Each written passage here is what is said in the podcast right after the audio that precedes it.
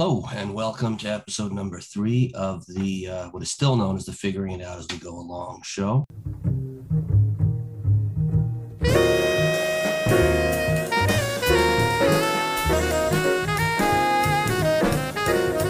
Dan Sapin from Long Island, New York, and I'm here with my trusty companions.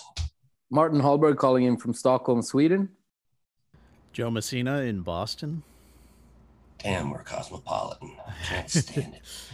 And uh, we're going to talk about some stuff today. My friend Martin here had an interesting idea for a show. We're going to tell stories and then talk about the stories. I mean, something happened to me this week, and I just wanted to pop it into this show and see what we if we can figure something out around it. Um, so I'll try to set the scene a little bit. I mean, I don't know if you can see the lights coming in through the windows here. It's approaching eight fifteen. In the evening in Sweden. We have a beautiful summer now ramping up. You know, the Scandinavian summer is quite something. And this weekend on Friday, we had, a, we, we have a group of friends. We're six, six buddies, all in our forties, early forties, and we play badminton. I guess it's racquetball would be the American equivalent of, or do you, do you know badminton? Oh yeah, we have badminton. We've got all yeah. kinds of mittens here. Yeah, we have badminton. Yeah, yeah it's a, it's a, It's a good sport. Let's put it that way. We have played for ten years. So when every every semester, every term, we have like a finale evening where we make a little tournament, and then we drink beer and we eat dinner together. So we had our game. We went down to the restaurant outside. It had burgers and beer. Uh, beautiful evening. We walk along the water, which is right close to where I live here. And there are these small bridges that comes out from the walking path out into the water where people can come and swim. So these are like big public areas around the parks. Bunch of youth out there drinking. You have the high school uh, people taking their grad graduation this week, so it's pumping. We go out on this bridge and start drinking our wine, having nice conversations, and then six I think it's six people or five people, like five guys and one girl, they come running out on this bridge, and you know, they're happy, they're drunk, and we're like, hey, hello, uh, and they want to swim, obviously. So the two of two of the guys of this group of five, Uh, they start getting undressed, they jump in, and they're kind of shooting the shit with us, talking a little bit of, you know, trash, but in a friendly way. Uh, so we're, we're vibing with them. And then the girl uh, takes off of her clothes and jumps into the water. So they're all having a swim. The girl comes up. And then one of the two boys who, who first jumped in, he walks back in towards, towards land from the bridge, and he pushes the girl into the water on a very ground or shallow, you know, and we're like, what the fuck? That's dangerous. You know, you can break your legs. I mean, there wasn't even water up to the waist. And she runs up to this dude and she's like, what the fuck are you doing? Are you out of your mind? So we're like, whoa, maybe these people don't know each other. There was actually two groups. So that group of five consisted of two dudes and then one group of three, which was a girl and, who, and her two friends, like her boyfriend and a friend of his or something. So the girl is raging on this guy. And he's being quite smirked to her, you know. He's like, oh, do you think I should apologize for this? You said you wanted to swim. And he's like, you know, ramping her up. And then one of the two guys who came with the girl, he walks up to this fellow. And this is happening on the bridge we're on. So it's literally like one meter or two yards, you would say, I guess. It's a very small, confined space.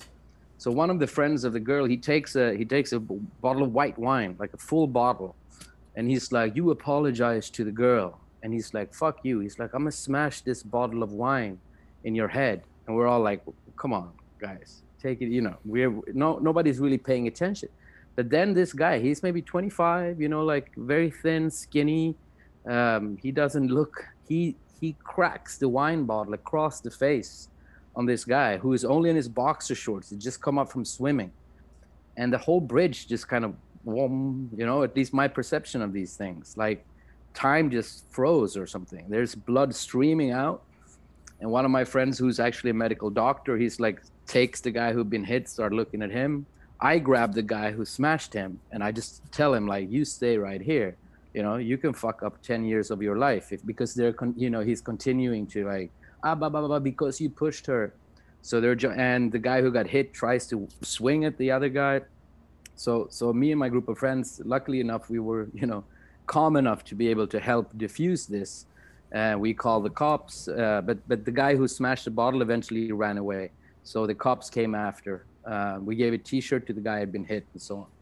So, I mean, the story here that I want to bring is like how weird that sensation was. Like within two minutes, you know, a beautiful evening, like the it's a per, pitch perfect Swedish summer night, then turns into this.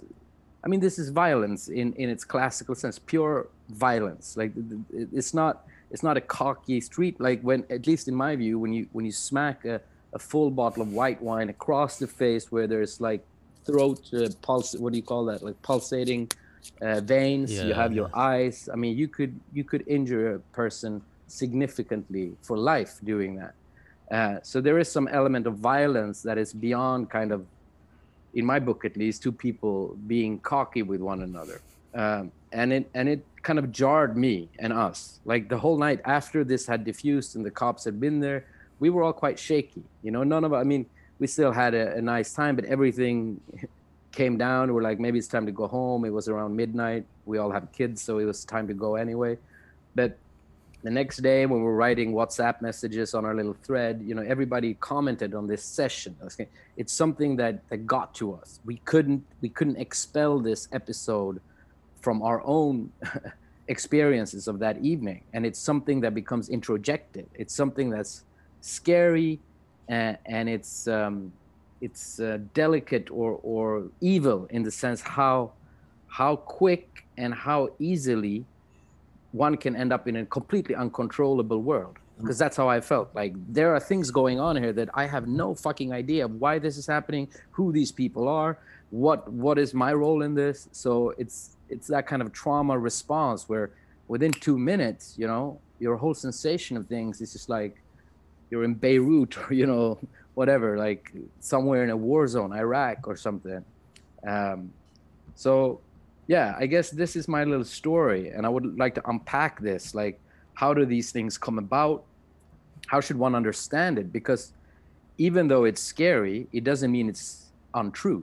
These things do happen. And I mean, on a shallow level, one could talk about, yeah, it's good to be able to know some martial arts or self-defense. That's not what I'm after here. I'm after a more kind of metaphysical or existential discussion around this. Like, how should we conceive of our place in the world when within a couple of seconds you can find yourself in these kind of extremely weird situations that then will become part of your story until you can process them.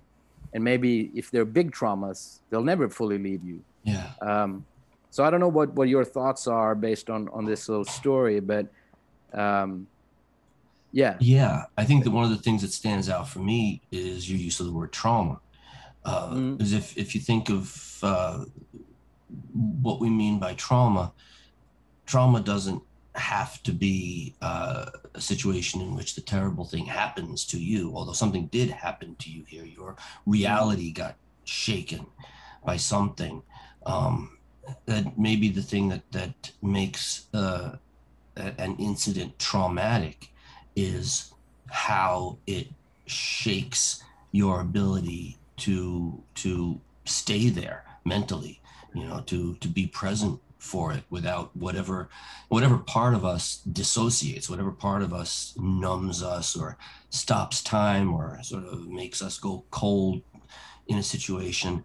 Um, that is a trauma, and certainly going from one situation to the to a, the opposite. Something so radically different can do that, but it's also, you know, the, these um, raw, wild, you know, primitive things. You know, you guys are having a uh, a perfect, beautiful evening, and all of a sudden you're faced with something that that reminds you of just how shitty life can get. All of a sudden, yeah. Some people crack up in those situations. People go into shock.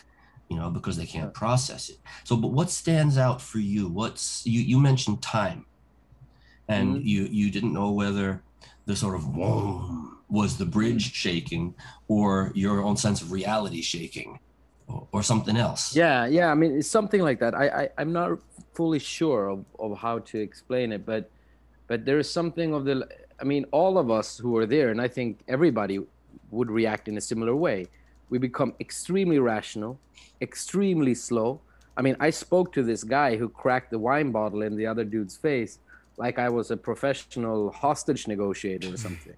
I mean, intuitively, I put both of my hands on his chest. I mean, he was like twenty-five. He was not a, a scary figure. And there was something in me that just told me, like, he knows he has passed the limit that he's going to regret. That was just my intuition.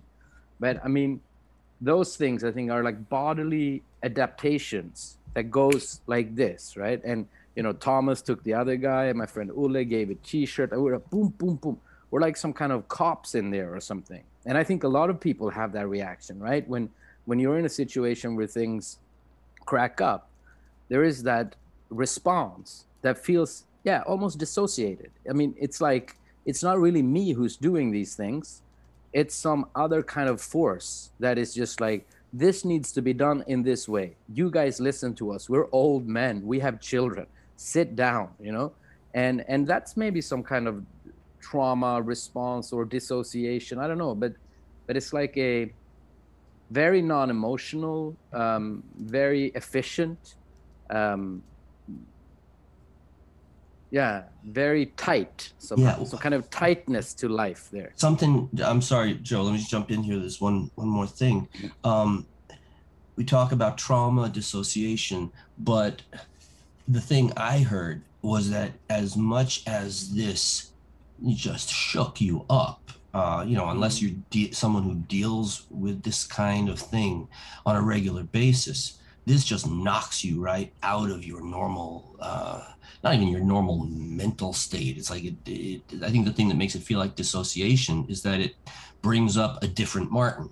It brings up a whole, it reshuffles yeah. the deck suddenly. And then there's all these different things being asked of you, but yet not only you sized this guy up and mm. did this sort of controlling but containing thing, the yeah. hands on the chest, the wise yeah. words, the sort of wise, mm. but now's the moment, stop this right yeah. here.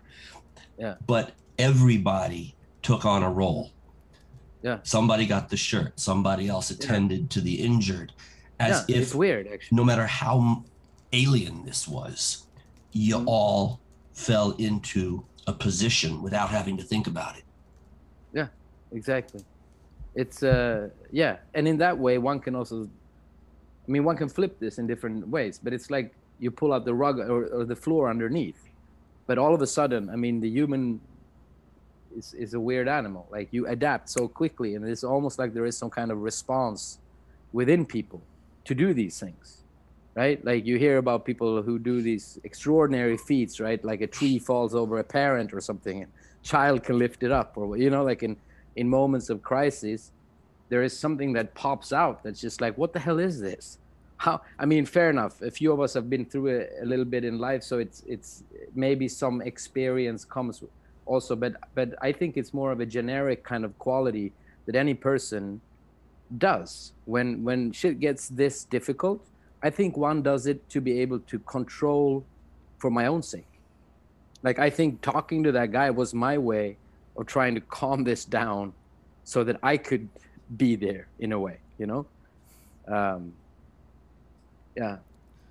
But it makes me think of, I don't know if you've seen, uh, there's a good Netflix documentary called Fight World, where a guy goes to different countries and studies martial arts. And then he goes to Cameroon, Cambodia, Thailand, Mexico. He talks to the trainers of Alvarez and uh, Chance, uh, what are some of these great fighters. But then he goes to Israel, and he's to investigate Krav Maga. And I mean, that's something else, dude. Like, because all these other sports, he's been talking about, like, fighting in a cage, you know, techniques, skills. And then he goes to Israel and interviews these guys. And they're like, these are methods of how to kill other human beings, basically.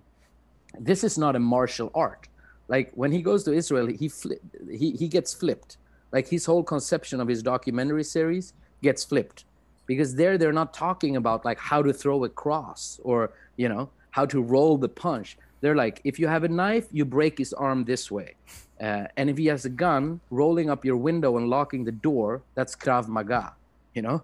And it's like, to to to take a detour around the guy who holds the, the bottle, that would be Krav Maga. So it's like a completely dip- different conception, because there's not fighting. It's like life in a way.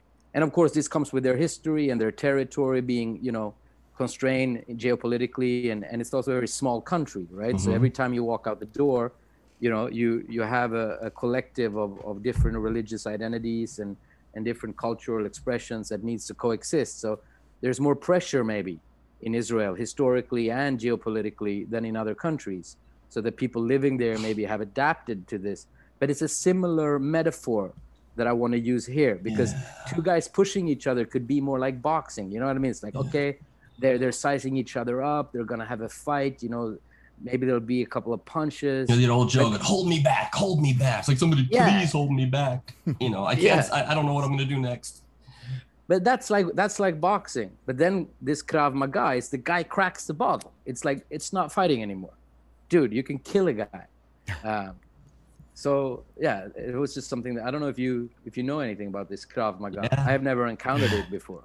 Oh, yeah. I've heard um, of it, yeah. Um. Sure. Yeah, yeah, I've heard of Krav Maga, um, but uh, what this made me think of is, um, I guess, well, when something like that happens, and like I, you know, thankfully don't have a lot of experience with uh, violent situations like that, um, but I, I, it reminds me of like, like a death of a family member or something like that, where, um.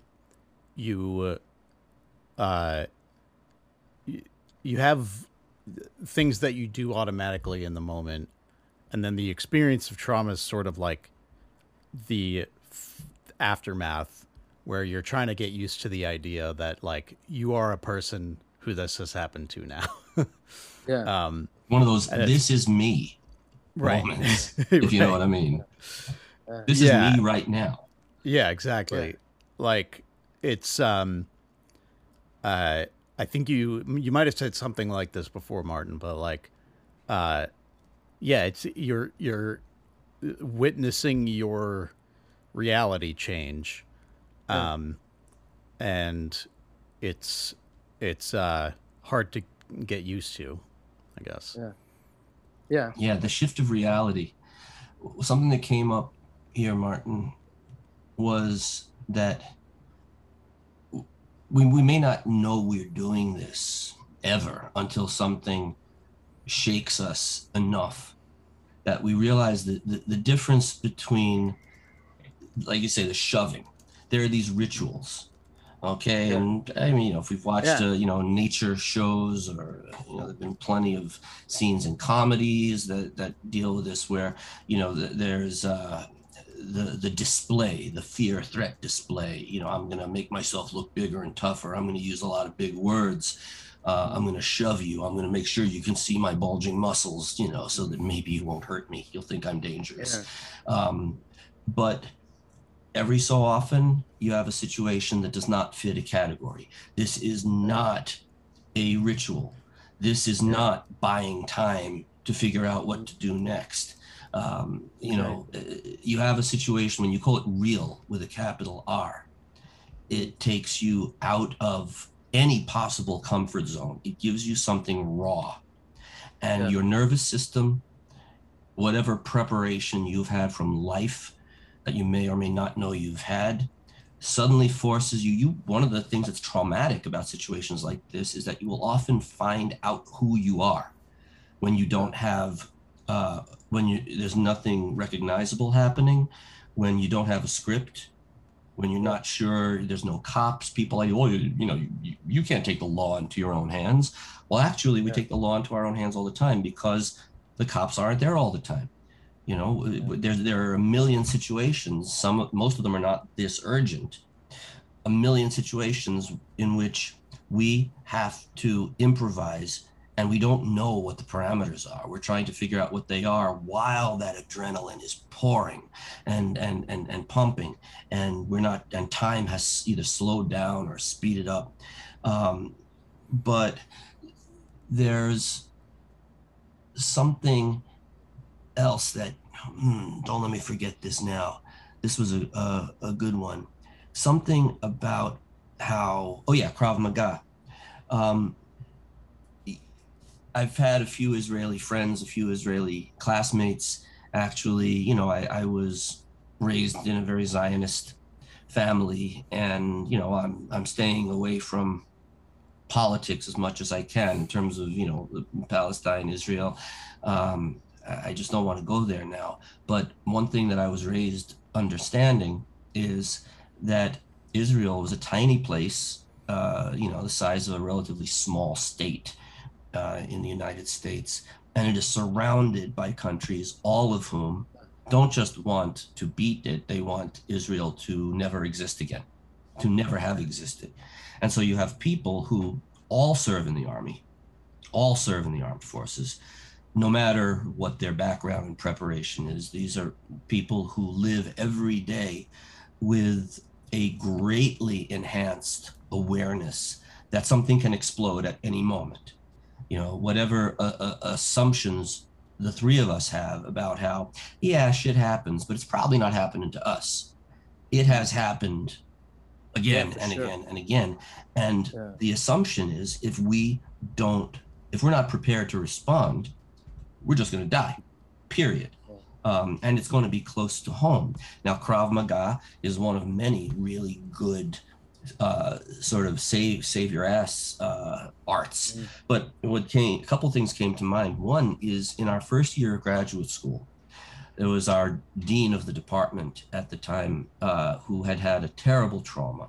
He was closing up his office. He's a psychoanalyst. He's a P H D. He's not an M D. He doesn't have a prescription pad. A couple of thugs bust into his office and demand pills and demand that he write them a script or give them whatever he has. He's trying to tell them, I'm not that kind of doctor. They don't believe it. They don't want to believe it, and they beat him half to death. And that was really, he was badly physically and psychologically injured from this. And uh, when he got a little better, he started studying with um, the master of a couple of Filipino arts. Uh, Spencer G was the his guru's name, uh, who taught him an art called Pananandata, which is like Kali. They're like, that's the Filipino Krav Maga.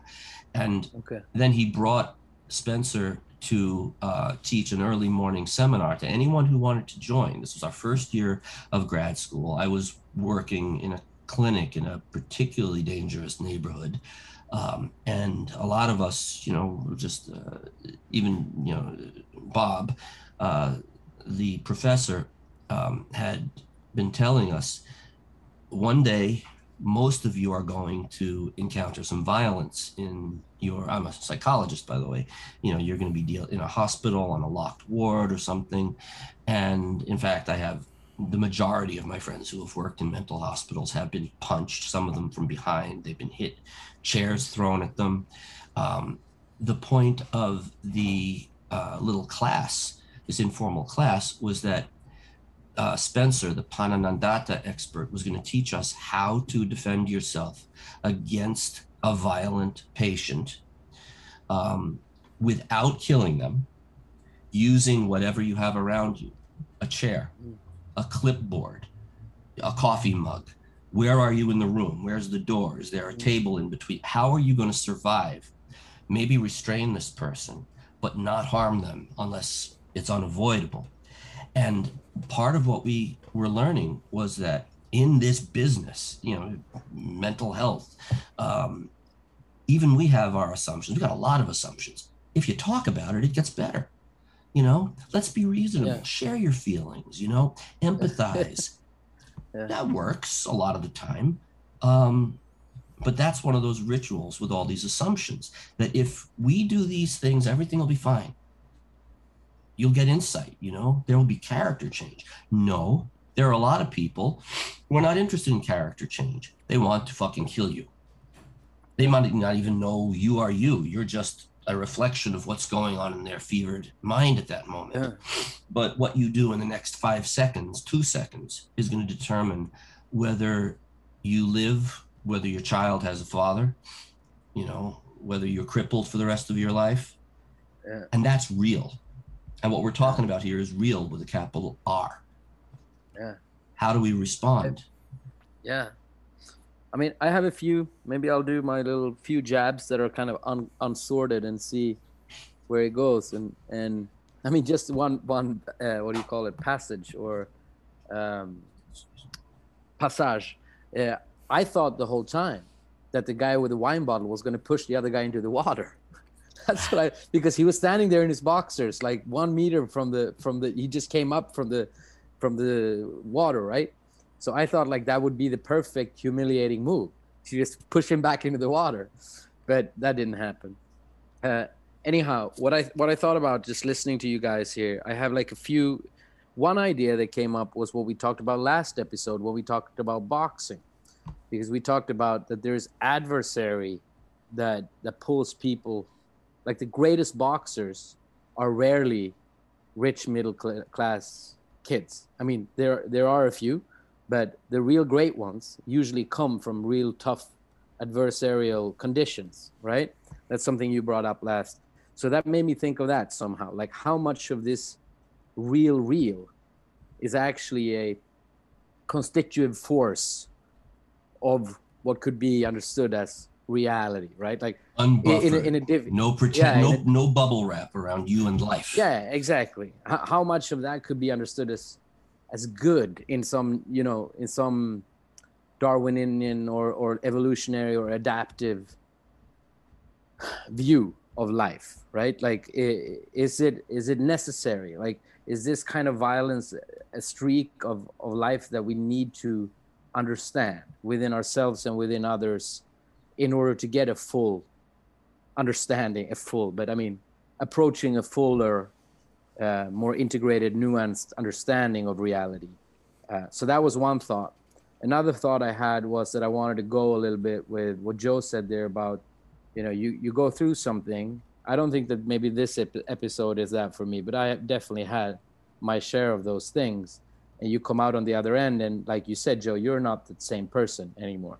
Like you have to relate to the fact that you, like you are this, whatever it is. You know, you now are the person with a deceased relative, or, right. you know, you are the person with chronic pain in your lower back, or, you know, whatever it could be. Um, so that was another thought that I thought interesting to explore.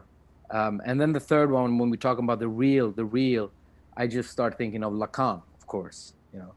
Well, and I, I can't say, yeah, yeah, who doesn't? And and there, I guess, what's the difference between the Lacanian real and let's say the O of Bion, right? Like that, that, that affinity, like that, that in, infinite, infinite potential. I mean, Bion's O to me is more romantic and and uh, more pleasant to think of. For me, I, I associate Lacanian real with more, let's say, horror or trauma. Yeah. Or let's define these th- terms a little bit though, because these these yeah. are, I think the, these are important. And the, and what they mean is important, and the distinctions are important. Say, you even are, you're a lot fresher with Lacan than I am. Uh, say more about why we have this concept of the real with the capital R. Ooh, you're putting me on the spot now. I don't think I, I can. We can edit it out if it sucks. Yeah, yeah. We, that's that's a good that's a good. Uh, uh, what do can you we call edit it? that shelf, out? By the way? That's a shelf holder, a placeholder. No, but I mean, for me, I know that the real are one of Lacan's three, right? You have the imaginary, you have the real, and the symbolic. Those are the three, let's say, strands of life. And Lacan says that the subject is constituted through an instant, instantaneous mingling of these three dimensions. So the real would then be that which can never fully be, be represented. It's those primordial affective um core kind of sensations of being a subject in the world that could also be pre-language, before language, before memory, um, like we talked about last episode. So there is something of the real that is untouchable. He says this somewhere, Lacan. I got le Wikipedia up. Yeah, le réel c'est l'impossible. He says that somewhere, that the, the real is always untouchable in some dimension. But then it is, mo- is married with the imaginary, which is the dyadic phase between the child and the mother, basically where, where images take a central role in, in the, how the psyche functions. And then the third register is the symbolic, which is linked to language, right? So the way that these three elements, let's say the non-linguistical, uh, primordial affective core, the image, image, imaginary uh, fant- fantasy-based realm, and then the linguistic structural that's linked to, let's say, society and principles and, and uh, history and human narrative and so on. Where these three meet, that's where the subject has his or her subjectivity, basically. So the real in this aspect would be something that is impossible to grasp and, and contains a certain element of horror often. Mm-hmm. At least that's my preconception. And once again, I don't know Lacan enough to say that this is true, but my understanding through Žižek is that there is definitely some element of horror in the Lacanian real. Yeah. It's something that's taunting you in a way.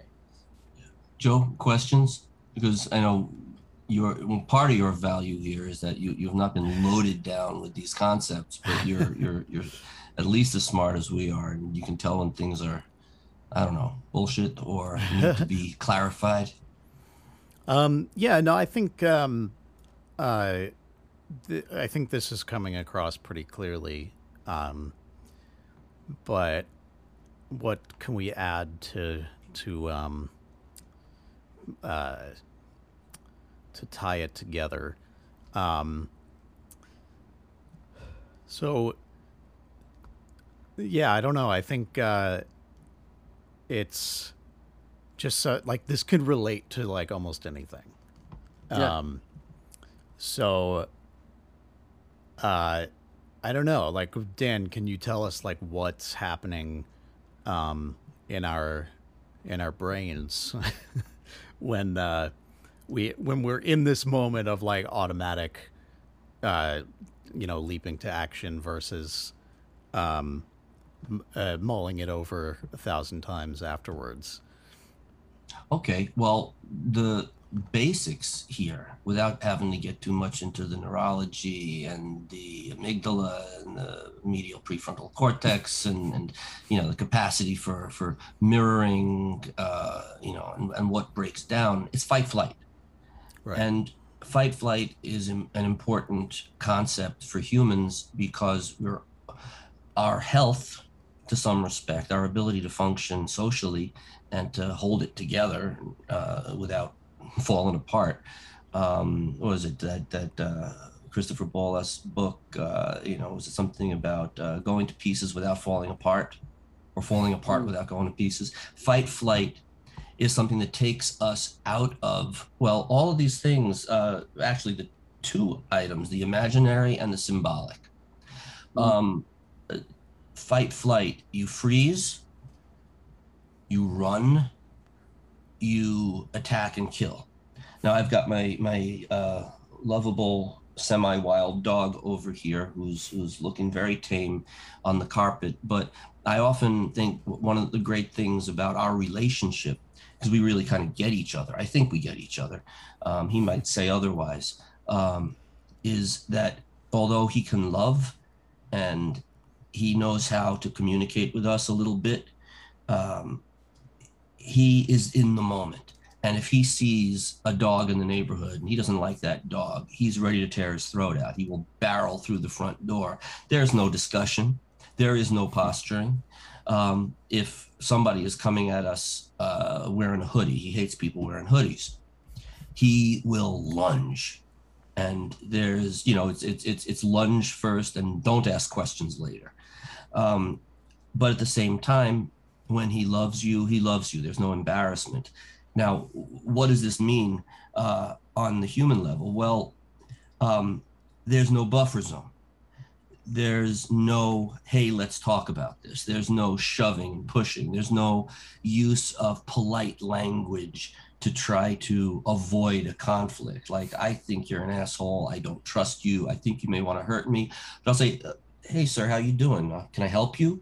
As opposed to, you know, holding my shotgun on him and say, state your purpose. You got three seconds. And even that three seconds is a buffer zone. My dog doesn't give anybody three seconds. It doesn't occur to him.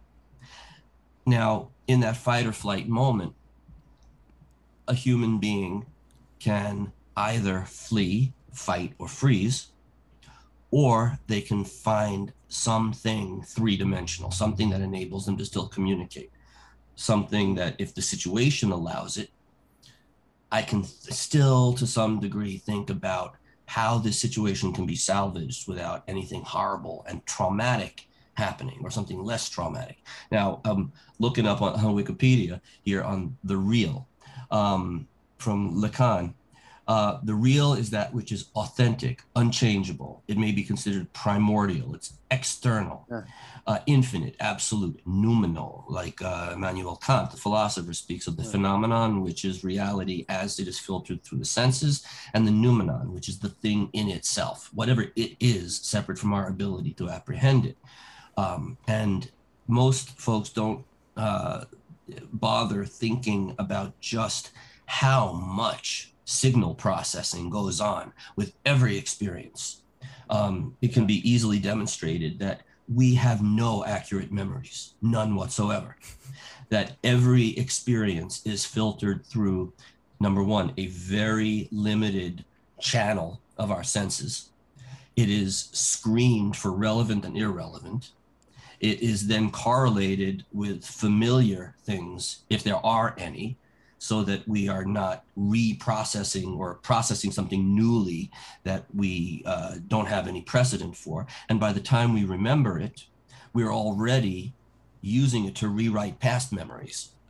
So in this situation, we are already inclined to interpret the hell out of what's happening, or to try to. Are you friend or enemy?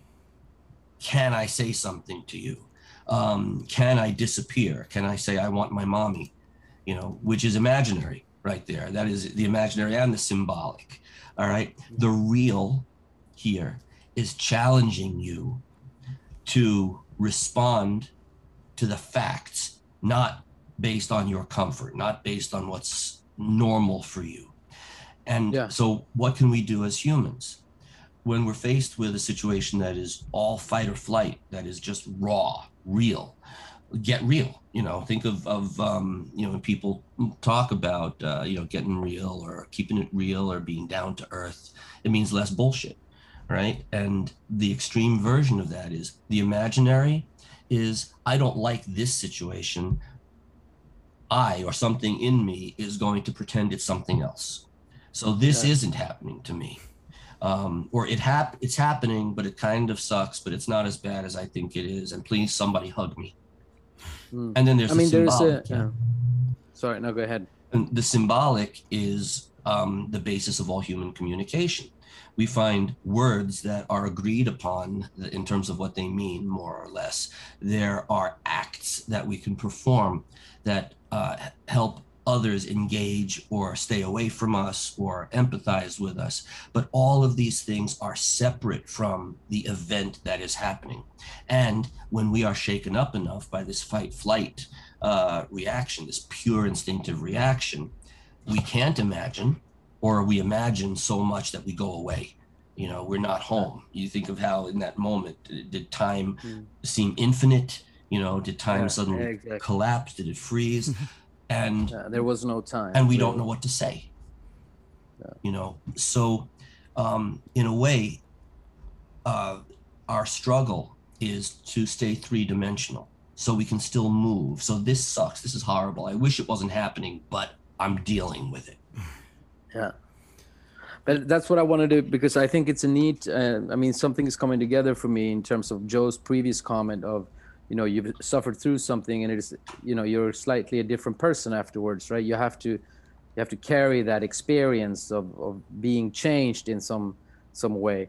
So my, my idea here would be then, which I think based on my experience, at least, actually makes sense, that one updates the, the symbolic and the imaginary field based on the experiences from the real. I mean, I think that's what people, you know, when you go to trauma therapy, right? There is a, very often a narrative element, you know, write your story, tell your story, expose yourself to, to telling the story to strangers. Rewrite your memories.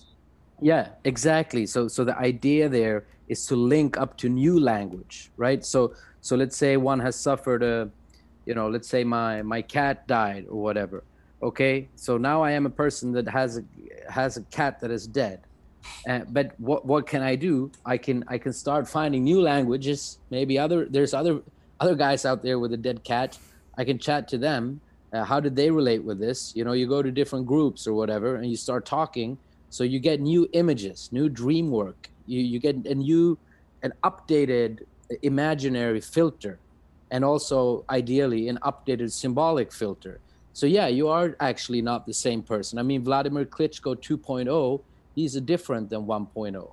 So he fights in a different style. He uses different elements within his body and his skill set than he did before. I mean, he's still a boxer, but he boxes in a complete. So I think that whole that whole struggle of how to get back into a coherent set of these three realms, the real, the imaginary, uh, and the symbolic, that's when I guess that subject would feel healed in a way, you know, like, yeah, my cat is still dead, but I, I my life is now uh, put together again. And depending on the severity of the trauma and the, the frequency of trauma, I guess, and the nature of trauma, that could be more or less challenging. I mean, think about people grow, living in, in extreme poverty and war and stuff. I mean, th- their life, their blueprint is trauma. The idea to, to update this, to come back into the default zone of security and comfort, I think it's something, to talk less bullshit, one has to be very frank that for a lot of millions of people, that doesn't exist. Uh, there, there is no blueprint to deviate from. There is no comfort zone, and there will not be. No, one. I mean, you grew up in Aleppo or, you know, whatever, like, the, the, there is no, there is no Rosetta Stone that you then depart from and then you want to get back into a coherent view of the world. Like, for some people, this is grinding from day one, right? And I guess the people who commit a lot of these things, they also have maybe, in this case, clearly not. I mean, this was a well-off Swedish guy in the richest part of Stockholm. But, you know, for a lot of people, there, there is, this is life. This is Krav Maga. You know, this is how life looks. Uh, the, so... Those were my reflections there, that there is something, a possibility of updating the, the the imaginary and the symbolic discourses based on experiences in the real. And that is a struggle. That is a work. Oh, yeah. Uh, that is a healing work, one could say, maybe. Yeah. Well, yeah, I think a lot about how um, uh, perception shapes reality for us, because there's a certain limit to how much we can know the real. Uh, yeah. Like, I always think about this example where there's not that much water in here, but like when you when you have like a straw in water, there's that weird like distortion where yeah. the straw under the water looks like offset from the the exposed straw, um, and that's apparently something that um, certain animals, like certain birds, don't actually have. That like they they see something underwater for what it is, because they are, you know, evolved to hunt fish or whatever, um and uh and it's like, well, if we can't even, you know, all see the same uh fish under the water and, you know, and agree on like what spot it's in, then uh you know it it's hard to like how how knowable is reality. If we could actually see some rendering of reality, uh uh you know, d- separate from human perception, would it be recognizable at all? Did you ever see uh they have examples of what a flower looks like to a bee, you no. know? And so you see a perfectly, and we could look this up, Uh, I don't know, provide a little bibliography here, um, but it's very cool. You take an ordinary, dull, whitish flower, but you see it in, I mean, we see a tiny little sliver of the electromagnetic spectrum. Um, most of it is meaningless to us. You know, go just a little bit to the left into the ultraviolet, it burns you. Light no longer communicates, it literally burns your flesh. Yeah. But uh, uh, that insect sees in that plain white flower an elaborate landing strip, colors that we do not have names for, but when we sort of filter it back into the visible spectrum, we see these remarkable patterns, all of which are basically like the landing strip, landing strips at Kennedy Airport with the signs and the, all of them telling the insect, food down here. No, make a left. Yeah. Um, but that's what's relevant to a honeybee.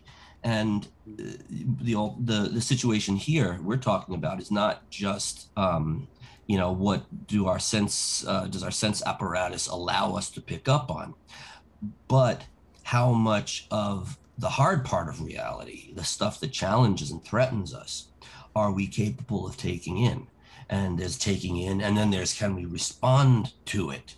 So I think one of the yeah. beauties in the situation that you were telling us about today, Martin, um, was that it was scary, it was ugly, there was something a little unthinkable. I mean, this this guy, obviously, this is somebody who, who would, you know, your description of this probably relatively well-off, skinny, unimposing twenty-five-year-old who went straight from don't bother our friend, this girl who gets pushed in the water, to a potentially murderous gesture with nothing in between except the demand for an apology. He's basically saying, join me in the symbolic order or I will murder you. Yeah.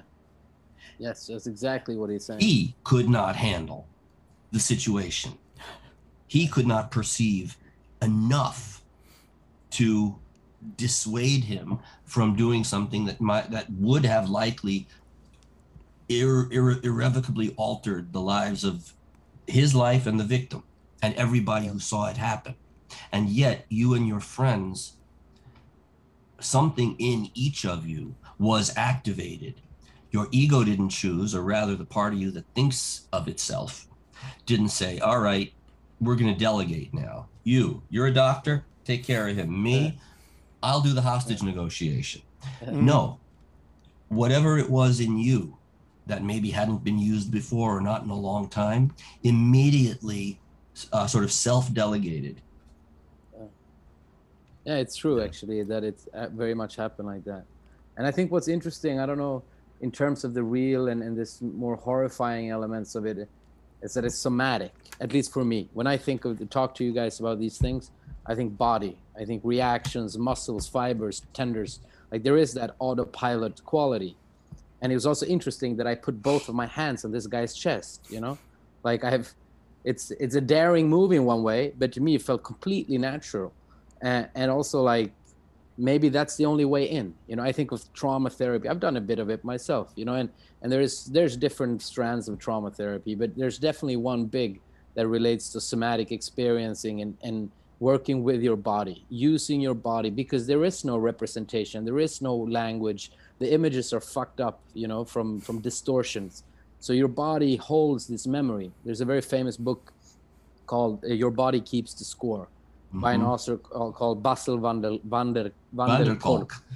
Yeah, mm-hmm. and you said it better. This is a very, this is a very famous, very famous book. And it's an interesting backstory because that was also at one point, it was a challenger to be part of the diagnostic manual. There was something called developmental trauma.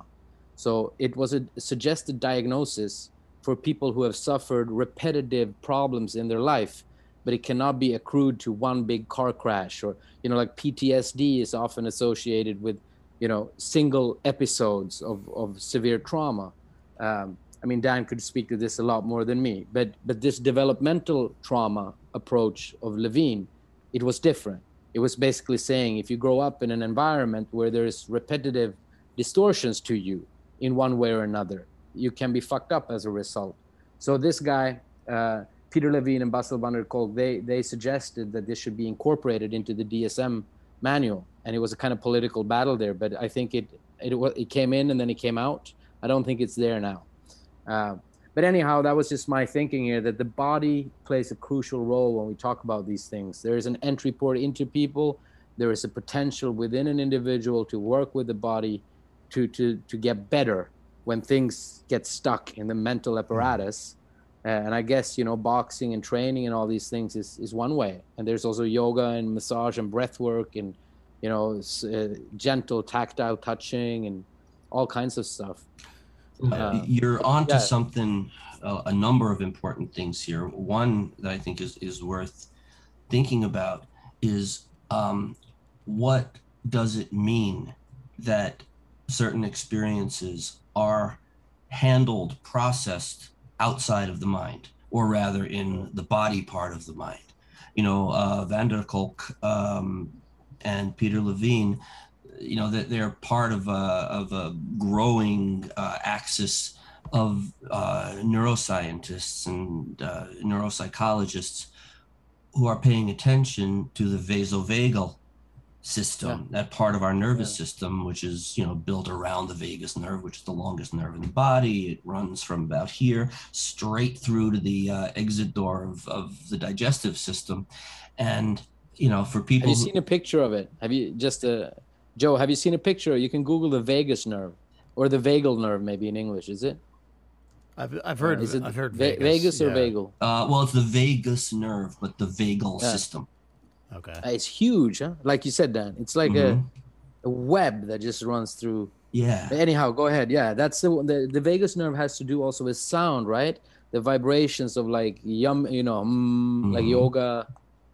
Uh, yeah, one of the reasons why the om, why certain tones do something positive for us. But uh, it, it was interesting that, that, you know, I'd always sort of known this in an academic way, but uh, my friend Rachel, who will join us one day, um, was the one who really made me think about what, you know, some people refer to as the enteric nervous system, which is that uh, sort of archaic outpost of our uh, nervous system, which dates back to the really some of the very beginnings of, of, of multicellular life on Earth. Um, you know, that long before we had a mind that was capable of processing anything in a way we would call mental, um, we we had this original sort of um, uh, the the the big uh, wire, the big cable that runs down the middle, and that a lot of the stuff that we can't mentalize is handled in the body. And, you know, there are examples of this, you know, the way we feel uh, sick to our stomach when we're really stressed, uh, or, you know, we get I B S, we're constipated, or or or, or the other the other version, uh, you know, when we're under a great deal of stress, um, how um, even our body starts to get more inflammation and our immune system gets low when we've been had too many painful experiences. But one of the things this means is that the capacity to process things mentally, to be symbolic, to think things over and decide what to do, to come up with a, a repertoire of techniques and, and skills and reactions, that's stuff that was added two seconds ago in terms of, you yeah. know, the, the, the time scale yeah. of life. And so when we say butterflies in the stomach, or, you know, I want to throw up when I see that, or uh, things like that, we are using language that points to the fact that the part of our body, that the part of our mind that handles emotions that we don't know what to do with is in our belly.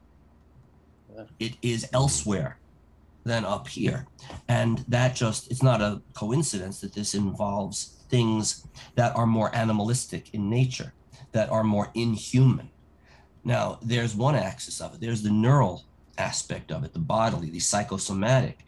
Um, then there's there's big ideas like the stuff we get from Lacan and Bion.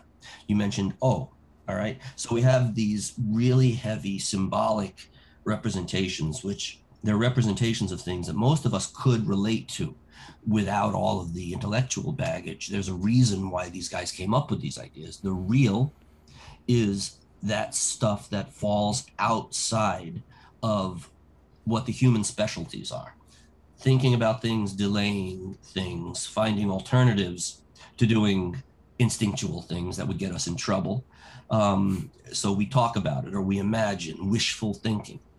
Um, and then there is Beyond's O, which is the bigger reality we sort of have to just swim through. And a little bit at a time, we get to process it. And if we are processing it, we get our mind gets better. We grow more capacities. Uh, we we become more self-aware, better able to adapt. Basically, that, that more and more of the hard stuff becomes manageable psychologically. Um, and again, it's no coincidence that so much of that stuff is bodily. You know, uh, when uh, Bion talks about the emotional response to to encountering things in O, the unknown, things that that exceed our skills, our capacities to deal. Mm-hmm. Our response to that is what he calls catastrophic dread. That that is the pure fight flight emotion, that I'm now encountering something for which I have absolutely no template.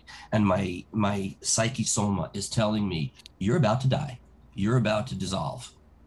And the feeling is dread. But only through that dread, through coming through it, do we realize that we can survive, that our mind can grow, that we can handle things better. Um, and examples like the one you gave, this particular story, um, and the way you and your friends responded, as well as the way the guy with the bottle failed to respond, um, tell you that most of this stuff happens outside of consciousness. You didn't plan to do those things. Something in each of you did them. Yeah. So, I mean, there is this phrase that popped up, like flowing with the real, or gliding with O, or, you know, is there is there a is there an idea to explore there? That is it possible to think of of a way of living? I mean, I'm thinking of these Buddhists, you know, and like the people who meditate a lot and stuff also, that they can recount, you know, stories of how they they feel they carry this back platter of an ineffable mystic sense of, of calm with them everywhere they go, right? So they've meditated so much that, that that kind of consciousness, or people who refer to themselves as awake or awoke, or, you know, whatever to make of the of this these days. But but my, my thinking here was was a little bit in line with what you said, Dan. I mean, it was a beautiful passage, I think. You recounted this in a in a nice way of, and I, I can't like re re back back up on it. It what I mean is like the, the role of the body, the the the links to historical kind of evolution, where where the neocortex is, like you said, three seconds of that story. So we carry some kind of register that has been there with us the whole time. And the more we get used to leaning in, trusting, sensing, but also continuing to find representations as our mind enlarges, as our capacity to represent widens, there's also a kind of duty, in a way, I think, to try to do justice to that capacity, whether it is through writing or doing music or doing comedy or shows or whatever is, is your medium. But that whole dialectic of, of enduring encounters with the real and being better at representing them represents some kind of wholeness and, and integration project. And that's what I try to capture with, like, flowing with the real or gliding with O or something, as a as a possible way to look at uh, a mature, integrated life, in a way. Yeah. um, so uh, what I was just thinking about is um, the uh, this app that I used, sort of a self-therapy app. Which that one? I used to, uh, it's called Curable. Um, oh, yeah, yeah. I think, yeah, we might have talked about this. Um, it's very much based on the work of John Sarno, uh, who was all about this idea of thoughts getting stuck and, like, your body, you know, um, expressing them in, in physical ways. And um, that's, you know, it, it, I mean, it's the best theory I've heard for why fibromyalgia happens, at least, because, like, no, no one else has an answer to that, really. Um, and it did have a tremendous effect. Um, and, uh, so yeah, I, I, um, that's what it reminded me of. And it, it also reminded me of, um, uh, I had, you know, growing up and, and until recently, and sometimes still, I've I had issues with, uh, uh, not being able to control my anger very well. Um, and, you know, I never smashed a full wine bottle over anyone's head, but... Uh, so you would pour it uh, out gently and say, right. half a bottle, less lethal. Yeah. And always Chardonnay. Right. Um, yeah, it, and that was something, you know, I was I was just a, a yeller, basically. And it it ties into this, you know, idea of perceiving... Um, of perceiving the world that we were talking about, that like I would get, you know, insanely frustrated and, and angry about these things. And people I was close to would say, you know, that it's, it's not normal to react that way. And it's not, uh, you know, um, what's the word? Uh, proportional to the, yeah. Yeah. Um, yeah. It's not proportional or appropriate words. to the, yeah. uh, to the situation. And, uh, yeah, it's, it's one of those automatic responses, um, that it, it just, uh, I don't know. I don't like, I, I think the therapist I was seeing several years ago helped me a lot with it. Um, But it's it's hard to say, like, really what changed it. It's, it's just this, like, sort of ongoing process of uh, remaking how you perceive the world. Yeah. Well, let me ask you a question then, Joe. With cool. the um, benefit of a few years, some therapy, some thinking, some growing up, I guess, you know, the fact that I, I think we still believe that the... Uh, area of the prefrontal cortex having to do with executive functions, you know, planning, following through, self-control, um, doesn't really finish, the wiring doesn't finish until you're twenty-six, twenty-seven, even thirty years old. So adolescence, you know, basically we're still neurologically kids until we're about thirty. Um, well, you know, in that case, I'm, I'm just... still believe it, but what do you think the yelling expressed? I mean, what function did it serve? Why well, yelling instead of something else? Yeah. Well, I think it was in large. Well, for, first of all, yeah. If it if if it takes until thirty, I'm I'm barely out of that. I'm just barely over that threshold. Um, but yeah, uh, it. I think it was um, just a, a frustration because it, it was, you know, there was always something that set me off, but I think it was always like a culmination of the the you know um mass uh, uh you know con- a conglomeration of my frustrations with life. Like uh I I'm a person who was always like hyper aware of uh things that didn't seem right, and I you know go through every day sort of like making an unconscious list of those things. And uh, then, the, you know, some perceived injustice would happen. And I'm like, that you, you don't get to get away with that. And uh, it was this sort of expression of the frustration. And what's, what's really annoying is that it's not, I don't know if yelling really made me feel better. Like I, I, again, would think that like it was some way of like letting out all of those frustrations, but it didn't really. And so like getting that angry does something to your body as well. And that, like, then I'm all like charged up and, and not feeling good. And then now when I know not to do that most of the time, um, I don't. And then I still don't feel great because I'm like just holding holding in, like, when I want to scream at something. I have one of uh, my boss at one of my jobs um, is uh, not the, not the best guy, I'm finding. And um, I had a situation recently where apparently for the past two years, he had put the wrong social security number on my, uh, my W two. And, oops. you know, yeah. Um, You know, I don't know where, like, it might have just been his accountant and he didn't even, like, see that happen. And then I, I didn't catch it and my accountant didn't catch it. So, like, it's partially on me for having just signed the wrong thing. But, uh, it yeah, so he, he had done that. And then, you know, uh, I, I've been on unemployment for the past year um, for being partially unemployed. And, uh They, you know, several weeks ago, they informed me that there was an issue with getting me my payments because of this Social Security problem. Um, so I told him about it, and uh,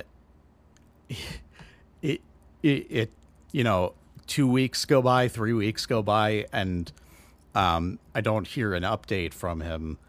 And so I ended up calling him and, and um, asking for an update. And he said, oh, I'll try to contact my accountant today.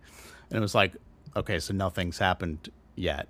Um, and, you know, unemployment's going to like, they, they say that I owe them money back now because I've received money based on income I got from this employer that I'm technically not employed with because it's not my social security number. So they're like, oh, you owe this money back. So I told them, like, I'm, I'm going to have to like pay them two thousand dollars if you don't do this. And like, I told you about this several weeks ago, and, and, and he, he started yelling at me, basically. He just started like unhinged, just screaming over the phone. Um, like this, you know, it's not my fault. Like you signed off on the thing. And like, um, when, you know, the, the conversation I was having had nothing to do with blame. It was just sort of like, this has to happen, and you're the one who can make it happen. So please do it. Um, but so he starts screaming at me, and, and I just hung up on him. Like, and this is something that in the past I might have, uh, yelled back, or I would have hung up the phone and then immediately emailed and said, hey, I quit.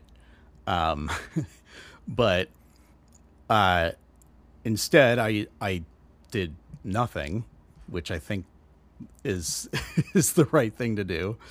Um, and, I felt awful for a week or two.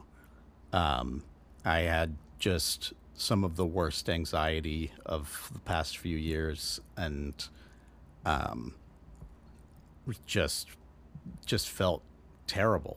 And knowing you, knowing what you need and what you definitely don't need, what was the real source of the anxiety there? Because you mentioned a few things. One is that you hung up without yelling, you hung up without the immediate uh, email follow-up. Um, what do you think the fire that fueled the that you know that, that that fueled that anxiety was? I don't know. I mean, I think uh, part of it is like just the the tax situation, and it's like, well, is this going to get worked out? Um, And I think part of it is also just that sort of inner, that the, this inner like injustice clock that I feel like I've always had, um, where it was like, this guy's not getting what's coming to him. Like no one has told him off. I haven't, you know, uh, I haven't really said anything to him. He's not going to like face any consequence. Um, and I can, all I can do is just like sit here and, and wait.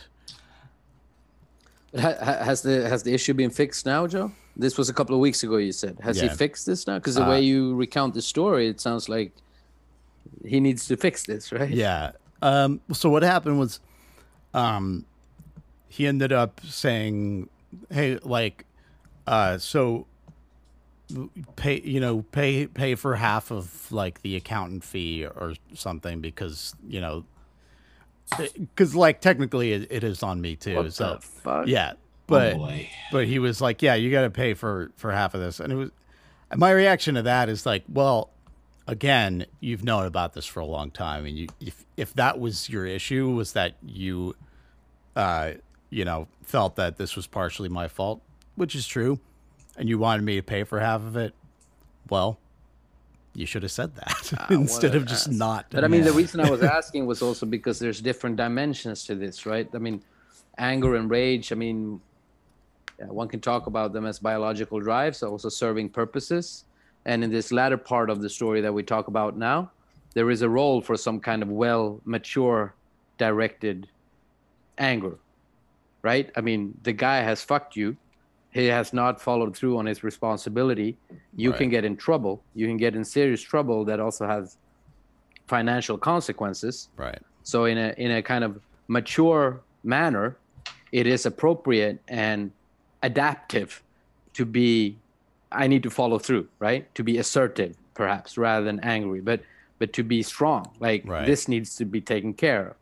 So that's why I was asking, did the did the issue come through? Because because in that aspect, anger is appropriate. At least that's how I feel after hearing your story. Yeah. Like the guy is he's he's not supposed to be able to do this. But then there is the first half of the story where you also talk about this in terms of your your earlier life and so on. And I mean, I can relate to this on many levels, and it's different for everybody, I guess, but there's sometimes delicate interplays between, you know, one emotion can cover other emotions. And sometimes anger can be combined with helplessness or a feeling of lack of resource, right? I mean, power is intricate, I think, in these discussions, whether we talk about a family or we talk about an employment situation. You know, the child has less power than its parents or siblings if they're older, and an employee has less power than the boss of the employee. So this kind of symbolic axis, or who gets to dictate what is appropriate behavior, or, you know, the parent might say, don't do this because it's not what you're supposed to do. There's a, there's a, a unmistakable power element infused in this. And, you know, helplessness can be a very powerful feeling. I mean, it's that dread, in a way, that Dan spoke about earlier, the catastrophic dread. It could also be linked to the to the feeling of, you know, very early years in one's life, if there are things lacking. We talked about this in some episode, right? Like the mother is usually the primary caregiver. You know, there could be food, nutrition, but there could be emotional support, emotional security, all kinds of things that that we help our children with. I mean, my son is eighteen months now, so it's on my mind all the time how extremely dependent and vulnerable they are. Mm-hmm. I mean, he can't fucking, he can't do anything by himself. So we all come from that story. Each and every one of us have been like small burping little ducks, you know, like Winnicott says, there is no such thing mm. as a child without his mother. There is like, no you such can't thing really... as a baby. Yeah, uh, there's no such thing as a baby. There is only a baby and its caregiver.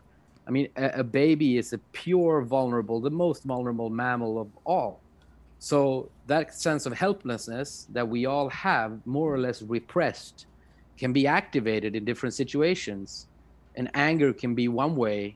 I mean, these are more my own reflections of my life, and I don't know if they're applicable to your situation, Joe, but, but helplessness can be a very difficult situation to deal with. And if, for example, you think that this injustice that you had witnessed matters to you, and your surroundings don't acknowledge that, that kind of becomes a receipt of a way, of a helpless position. Look, right. I have seen this, this matters to me, listen to me. And the environment says, well, this is not important, you should behave in a different way.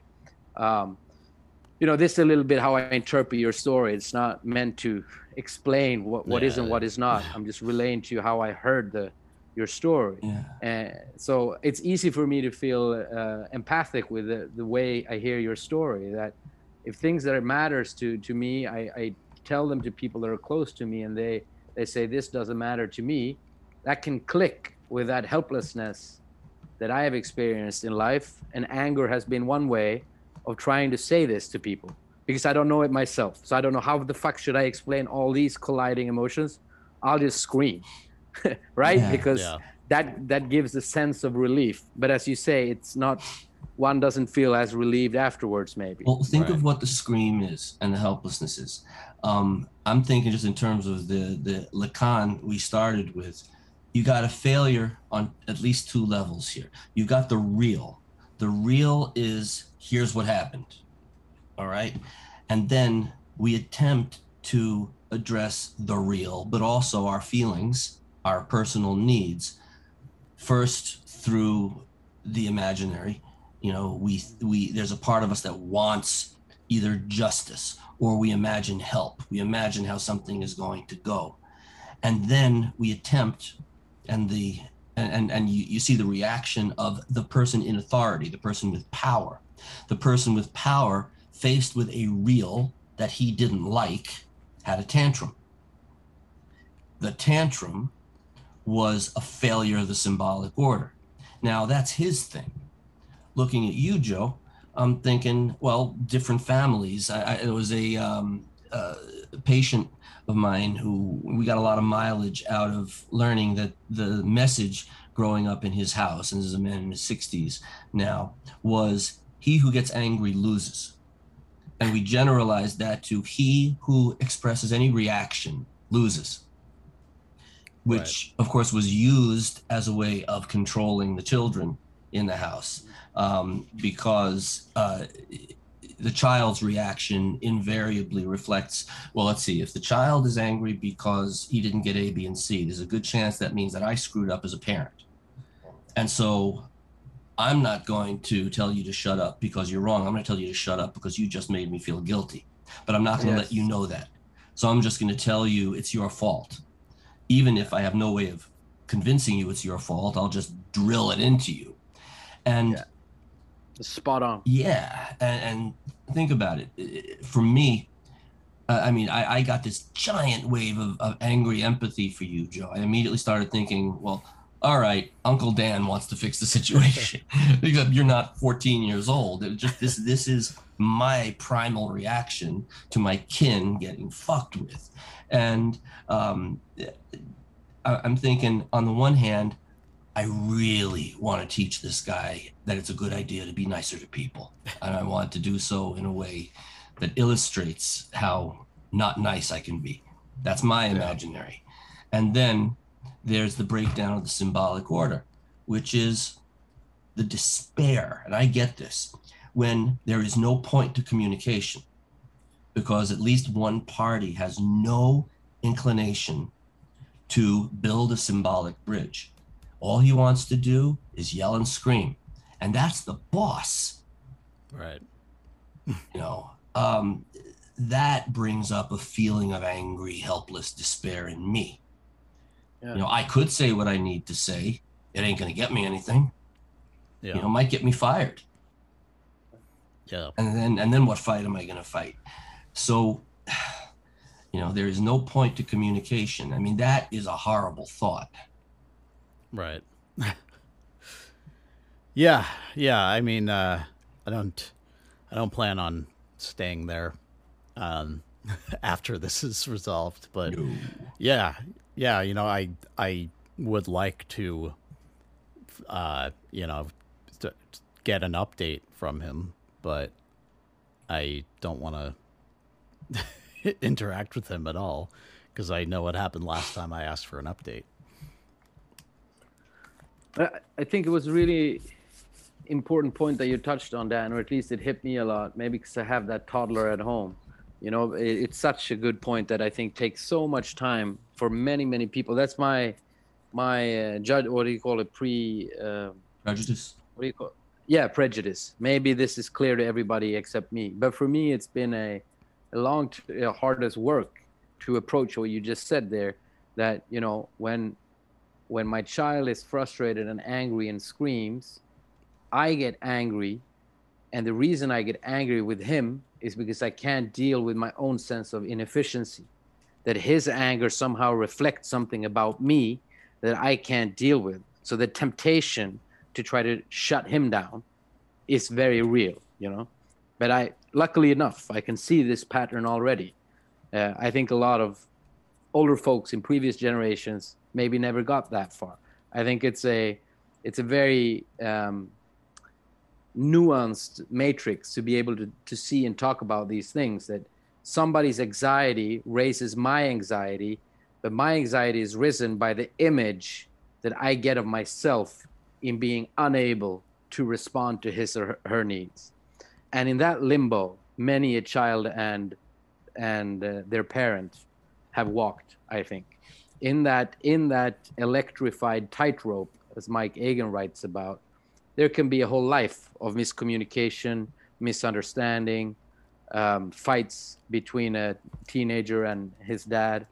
You know, uh, that that's sad sometimes to think about, but it's uh, it's really cool that this comes up, because I think it brings that consciousness, it brings that expanded mind that we spoke about, the possibility to see things from a third position, where it's like, no, I don't need to tell my son to shut up, because, you know, he has every right to be angry. He's eighteen months old, I, I just need to keep working on dealing why why this emerges in me and what that has to do with my history and, and how I can become better at holding that for myself and letting him be eighteen months old and doing exactly what he's supposed to do, scream and throw up and yell and, you know. You are both so, transforming in O. Yeah, you know, exactly. Or failing yeah. to do so. Yeah, but at least trying. So I think that was a, that was a very, was some kind of meta point that you touched on there, I think. Um, cool. Yeah. Yeah. Well, I'm glad we've All gotten right. through the introduction to today's uh, episode. Now we can dig in a little. Yeah. What do you say, So John? What have we figured out? This is my this is my yeah. part of the show. Right? What have we figured out, guys? Let's take a round of of um, maybe I can start then. I, I think what what has stuck with me are these these thoughts about the the possibility of evolution in O, uh, in a way that when trauma happens, it shatters our perception, but that also gives us a possibility, or, or not a possibility. There is a need, I think, because after trauma, one is in pain. So there is a need to update and, you know, upsensitize the linguistical, symbolic, and imaginary filters so that the experience becomes coherent again. And that can entail finding new friends and new groups, but it doesn't have to. It could also be an internal work, I think. But it is a work, or at least that's my view of it, that there is a work of updating the senses. So for me, I almost got a visual image of that somehow, how the reel plows through like a river or like a field. And then we have these human orchestrated three second version, like we have language and we have images in our head and stuff. But they are like, they're very new in this, the, the body, the body runs a lot of the show. So there is a certain kind of respect and depth that needs to come for one's own body and the wisdom that it holds. So I think those are some kind of, yeah, there is some kind of possibility of the symbolic bridge, like Dan spoke about also. Like there is a bridge of going from a, from a, you know, happy place, trauma place, post-trauma place. That journey is possible, uh, and it's worth, it's worth striving for, I think.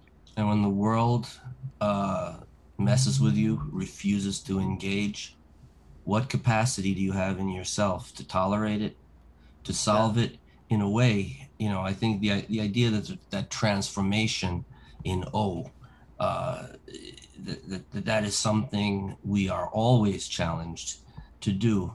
Um, as long as that is happening, we get better and better at taking these raw reactions and at least buying ourselves time and sometimes words. And the word transformation is important here. It's not just us who are transforming or we who are transforming. I think, you know, what's the alternative to rage, to that helpless, rageful reaction, which we all know so well? Um, well, one thing is our ability to transform per se. You know, it's one thing to be able to, you know, find the perfect sentence to say to your asshole boss, um, so the problem gets taken care of. But we also have, we have good deeds, we have paying it forward, we have art, music, you know, writing essays and e- even angry political screeds about how, how cruel and fucked up and arbitrary the world is. Um, make something, you know, people say, yeah, you're gonna make something of it? Well, yeah, I'm gonna make something of it. I'm gonna write a poem. Yes. You know, I'm gonna come up with a new salad dressing. You know, whatever it is that, that lets me take this raw stuff and not just be trapped in my own bile. You know, it gives hope. You know, it makes it possible to connect internally and intersubjectively, you know, as yes. you would say. Yeah. Joe, what are your um, my um, penny, penny for your thoughts? He um, deserves a raise. Well, nickel. Yeah. Um. Yeah. I. I don't know. I think I'm. I'm feeling more so than our, our first two episodes. I'm feeling uh, more uh, like I'm walking away with more questions than answers, but. Um, I think that's fine too. And I, I think, um, It's, I mean, like I said before, the uh, the sort of anger journey I've been on showed me that uh, this is all uh, an ongoing process, and um, and you know, uh, non-linear in many many cases, um, process of uh, becoming more aware. Um, and not necessarily striving for perfection in your, you know, in your perception and how you deal with the world, but um, at least a, an awareness of it. and, uh, and, you know, yeah, sometimes asking questions is a really profound art, you know. It's a, it's also a sublimated, higher representational form of channeling certain emotions. You know, asking difficult and good questions is sometimes a key to continue the journey. A question carries you, it forward.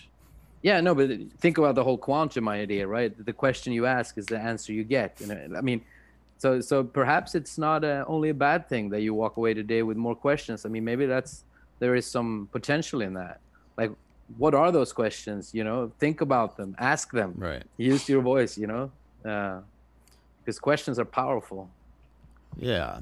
Um, so uh, one last thing in in um, in the vein of creating art uh, to deal with ourselves, um, I am putting something in the chat. This is a video cool. that I just put out. It's about the politics of Star Trek, which is... I knew it was going to come back to you. All right. Which is mostly what I talk about in in life. All right. Oh yeah. Um we talked about the inner light last time. Which one is this? This one is more general. It's about the uh um there's an ongoing debate on on the left about whether Radicalize the, the about whether the Federation is socialist or just approaching socialist or not even close. um, People so love to my use that word, to explain don't they? That. Socialist? Those who you, th those who accuse us of becoming socialist, I find, are the least likely to know what the hell the word means. Yeah, yeah. Well, it's interesting because it is a debate among people who, uh, you know, some of them think it would be good if it was socialist, and some, uh, some don't. I see the Ferengi as representatives of the free market. Yes. Is that yeah. it? Yeah. um, and uh, yeah, actually, my, my previous video on this channel was about the inner light. Uh, so there's that too. Um, at some point, I might talk about a different pop culture franchise, but we'll see. Is this yours, actually? The Radicalize Me? Yeah. Nicely done. Yeah, so Radicalize Me is my podcast, and uh, I, you know, expanded it to YouTube. Um, the podcast cool. is more me interviewing so people. So let's pump and... this to all, all the figuring out as we go along listeners, that you all go and pick Joe's yeah. podcast on and Radicalize Joe, Me. When you edit this, you got to put your link in there, right? Yeah. yeah. You know, market it, baby. Um yeah. Uh, yeah, and this also challenges us, Mart, Martin, to come up with a better name. Yeah, we'll, we'll figure it out. Cool. All right. Heck yeah. So, yeah, is that is that about it? It better the, be. Uh, the, the psychic potential to become better at confronting the real and dealing with situations in new ways. It's an ongoing, it's an ongoing learning experience. Yeah. Reel me in. Hey, yeah, that, go. that's going to be the the last, I think. Reel it in, reel me in. Reel it in. Keep like, it real. Yeah, reel like it that. in. All right. Yeah. Cool. So should that. we we call it call it that? Let's call it that. We are now yeah. going to be, we're calling it Reel It In with an, with an R E A L. Yeah. Or Reel Me In. Yeah, I like it. It or me. Cool. Oh, um, I think it make it closer to the uh, the phrase itself. Yeah. All right. Cool. We have a name. Guys, have a great week. Everybody else, have a great week. See ya. Bye.